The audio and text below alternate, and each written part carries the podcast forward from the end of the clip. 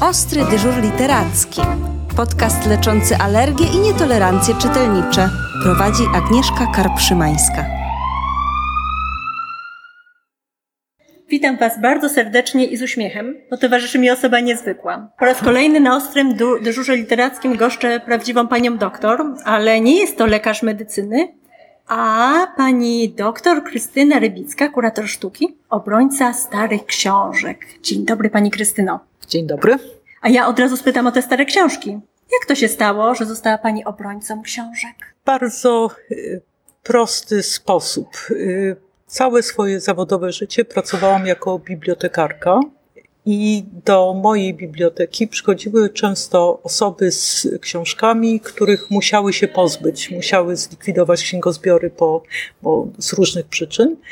I przyjmowałam te książki, przygarniałam, przeglądałam okazało się, że znajduje się wśród nich całe mnóstwo pięknych książek, które sięgały mojego dzieciństwa albo dzieciństwa moich rodziców, którzy swoje ukochane książki stracili w czasie okupacji. I stwierdziłam, że te książki, które do mnie tak bardzo wyraźnie mówią, weź mnie, uratuj mnie, że one mi nakazały, żeby te książki przygarnąć. I tak to się zaczęło. W takim razie e, jest Pani nie tylko obrońcą książek, ale też kolekcjonerką. Ja widziałam tą przepiękną kolekcję. Może zdradzimy, jakie perełki tam się kryją.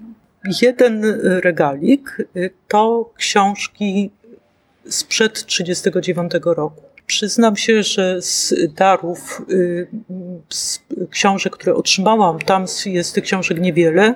Większość kupowałam w antykwariatach i na Allegro. Mhm. I kupiona książka to coś takiego jak kobiety mają z kupem nowej szminki czy nowych butów. Dla mnie to jest skupienie nowej książki. To, to jest przyjemność, tak, a właściwie ogromna. to jest zapowiedź przyjemności. Tak i jedna książka y, pociąga kolejny, ponieważ y, jeżeli tą książką zaczynamy się cieszyć, otwieramy ją, chcemy poznać autora, ilustratora i zawartość treści, i to wszystko mówi do nas o kolejnych osobach, o kolejnych autorach, kolejnych ilustratorach, i tak się zaczyna niesamowita przygoda z książką, bo książki mówią do ludzi.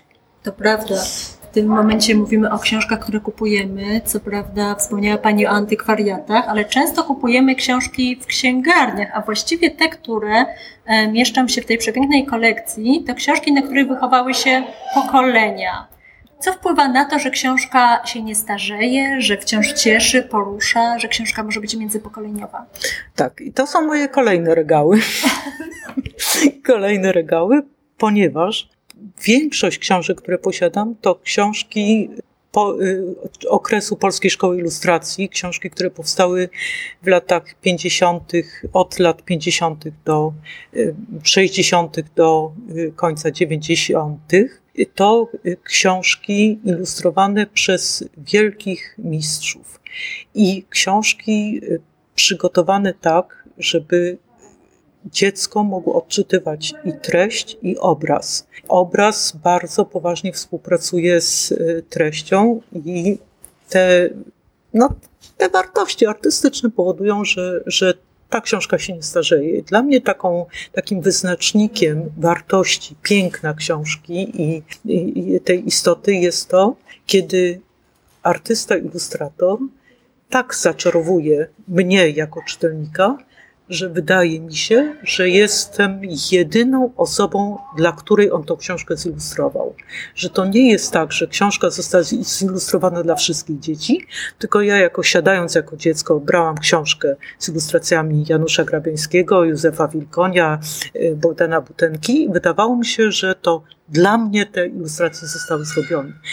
Po latach dowiedziałam się, że jest to tak wielka, wielki kunszt, że to właśnie stanowi ten międzypokoleniowy pomost, bo te książki ciągle się podobają i ciągle mówią, zrobiłem je tylko dla ciebie.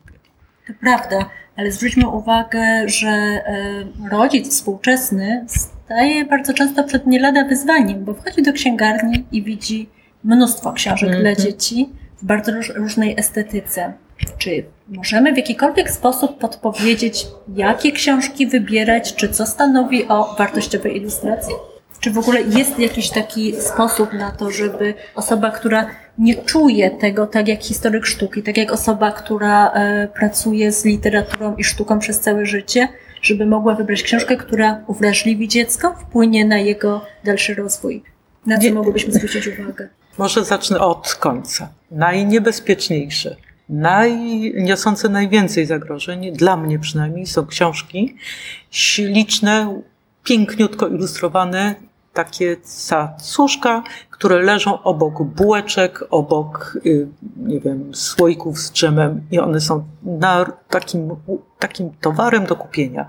I tu już mi się zapala lampka, że to może jest coś zbyt łatwego, zbyt, zbyt prostego. Nie mówię, że tych książek nie wolno dawać dziecku, bo jeśli książka ma dziecko edukować, ale są to najłatwiejsze produkty, naj, niosące najwięcej zagrożeń, najtrudniej, najtrudniejsze dla dziecka w gruncie rzeczy. Kolejne książki to książki bardzo wartościowe, książki cenne, ale książki ilustrowane przez awangardowych młodych ilustratorów, przygotowanych do tego, którzy chcą przekazać dziecku bardzo ważne treści związane ze sztuką współczesną. I te książki są często również nieczytelne dla rodziców, a do odbioru takiej książki dziecko wymaga komentarza, kontekstu, po prostu pomocy rodziców. I tu ukłon w stronę y, czytającego i opiekuna, żeby y, biorąc taką książkę do ręki, wcześniej do niej się przygotował, żeby nie zniechęcał dziecka, tylko razem z nim się do tej książki zaangażował. To prawda, to też jest chyba tak, że trzeba mieć wystarczającą ilość czasu, bo ja pamiętam taką książkę Marty Ignerskiej, e, która przeleżała u mnie na półce pewno około pół roku, bo wtedy, kiedy trafiła na moje biurko, miałam za mało czasu.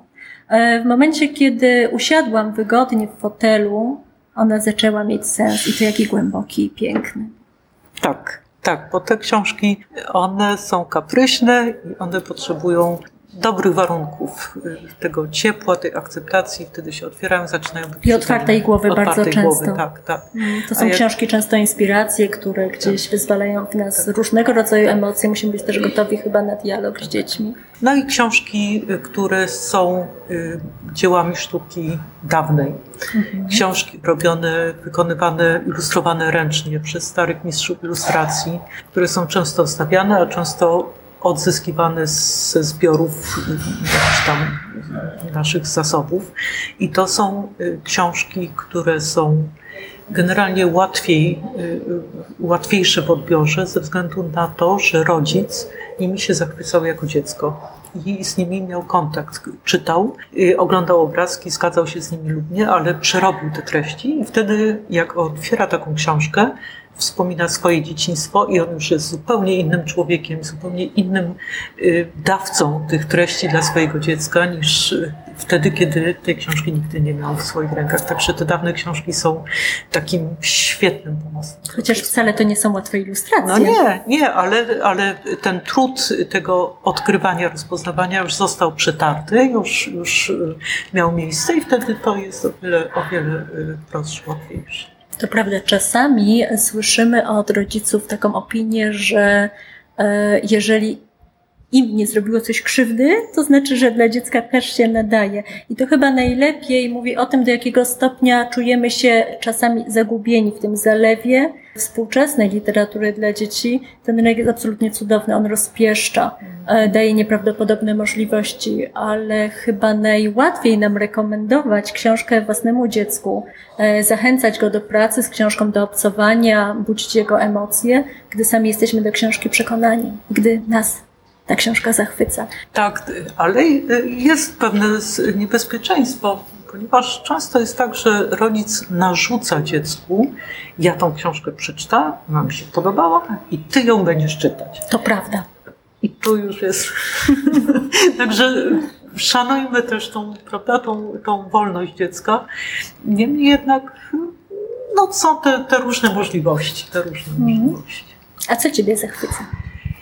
Y, Zachwycają mnie książki ilustrowane przez mistrzów, robione w takim całkowitym oddaniu, takiej kontemplacji. Są takie książki, które y, wiem, że były zrobione z takim błyskiem, takim, takim no, takim, takie zjawisko, które przemknęło i, i na szczęście zostało trwalone w druku. I, I, te książki zachwycają, one nie przemijają. Dla mnie taką najpiękniejszą książką to jest Dąg, oczywiście pana Lira, Bogdana Butenki. Dostąpiłam tego zaszczytu, że wygrałam na licytacji na Allegro pierwsze wydanie tej książki i mam. To prawdziwy skarb. Prawdziwy skarb. Nie liczyłam się sceną, klikałam do ostatniej chwili, chciałam, żeby, żeby ta książka trafiła do mnie. Jest po prostu arcydziełem. To jest, y, to jest książka, która powstała bez względu na, na cały świat. No, ona musiała gdzieś tam. A czy są takie nazwiska ilustratorów, których można w ciemno kupować? Jeżeli nie znamy się kompletnie na ilustracji. Ze starych mistrzów na pewno Janusz Grabiański, na pewno Zdzisław Witwicki, na pewno Józef Wilkoń. Z młodszego pokolenia zdecydowanie Maria Ekier, Piotr Fąfrowicz, nasz lubelski ilustrator, bardzo subtelny i taki dowcipny, pogodny w barwie. A jednocześnie to jest bardzo zrozumiała ilustracja. Tak, tak. I natomiast młodszych y, tutaj y, Pawła Pawlaka, Ewy Kozyry, Kozyry książki bardzo, bardzo lubię, bo są proste i wykonywane właśnie z wielkim szacunkiem dla dzieci. Natomiast uwielbiam Ole Cieślak, Martę Ignerską, Mariannę Oklejak, Gosię Herbę. No, lubię patrzeć, jak e, powstaje coś nowego, dzieje się. Żal mi, jak przez jakiś Jana Bajtlika bardzo, bardzo książki lubię. Jak nie pojawia się na e, rynku dłuższy czas nic nowego spod ich ręki, to jakoś tak się martwię, co tam u nich. Ale to rzeczywiście chyba można tak robić, jak wspomniałyśmy na początku, że w momencie, kiedy nas zachwyci jedna książka, to podpatrujmy ilustratora, co nowego wydał. A jeśli nas zachwyci wydawnictwo, które wydało tego ilustratora, to może warto śledzić wydawnictwo Mam wielki szacunek do dwóch sióstr. Lata pracy z małego wydawnictwa powstał y, gigant, który nie traci na swojej wartości, nagrodzony, doceniany w Europie i na świecie. Niech to będzie właśnie ta y, ten znak y, jakości. Mamy pewność, że wchodząc do księgarni i patrząc na książki dwóch sióstr, możemy je kupić w ciemno. Uwielbiam wytwórnie za y, wyrafinowany gust, za odwagę, za wydawanie książek niezwykłych, y, i to ciągłe ryzyko, prawda, czy te książki znajdą, znajdą odbiorców, odbiorców mhm. a mimo wszystko są y, no, trafione, prawda, jest, pokrywa się. Tak, one też bardzo mądre są. Tak, tak, mhm. przez swoją no, właśnie klasę plastyczną, literacką. To jest, to jest bardzo wysoki poziom. Tak. Czy chciałbyśmy coś dodać? Czy mamy komplet? Y, może y, jeszcze to, to, bo się czepiam jednego wątku, żeby zwracać uwagę na to, że żyjemy w nowej epoce, gdzie książki są robione na komputerze, mhm. że książki są tworzone przez artystę elektronicznie, wirtualnie. Także to jest zupełnie inna rzeczywistość, żeby rodzice też zdawali sobie sprawę, że te książki są tworzone z całkiem innej perspektywy, że książki rysowane ręcznie były y, dziełem sztuki. Dziełem sztuki i te, mhm. te, y, te dzieła, że to jest, że to są dwie różne, różne książki. O, na to też warto zwrócić uwagę i o tym pamiętać, bo od tego się zaczyna cała długa historia przestrzeni i takiej, takiego odczuwania przestrzeni. To są bardzo ważne sprawy. I one zupełnie inaczej chyba nas uwrażliwiają tak, tak, i tak, otwierają. Tak, to prawda. Dziękuję za, pięknie za wszystkie rekomendacje i w takim razie zachęcam do wyprawy na strych albo do starej rodzinnej szafy. Być może tam właśnie są takie skarby. Dofinansowano ze środków Narodowego Centrum Kultury w ramach programu Kultura w sieci.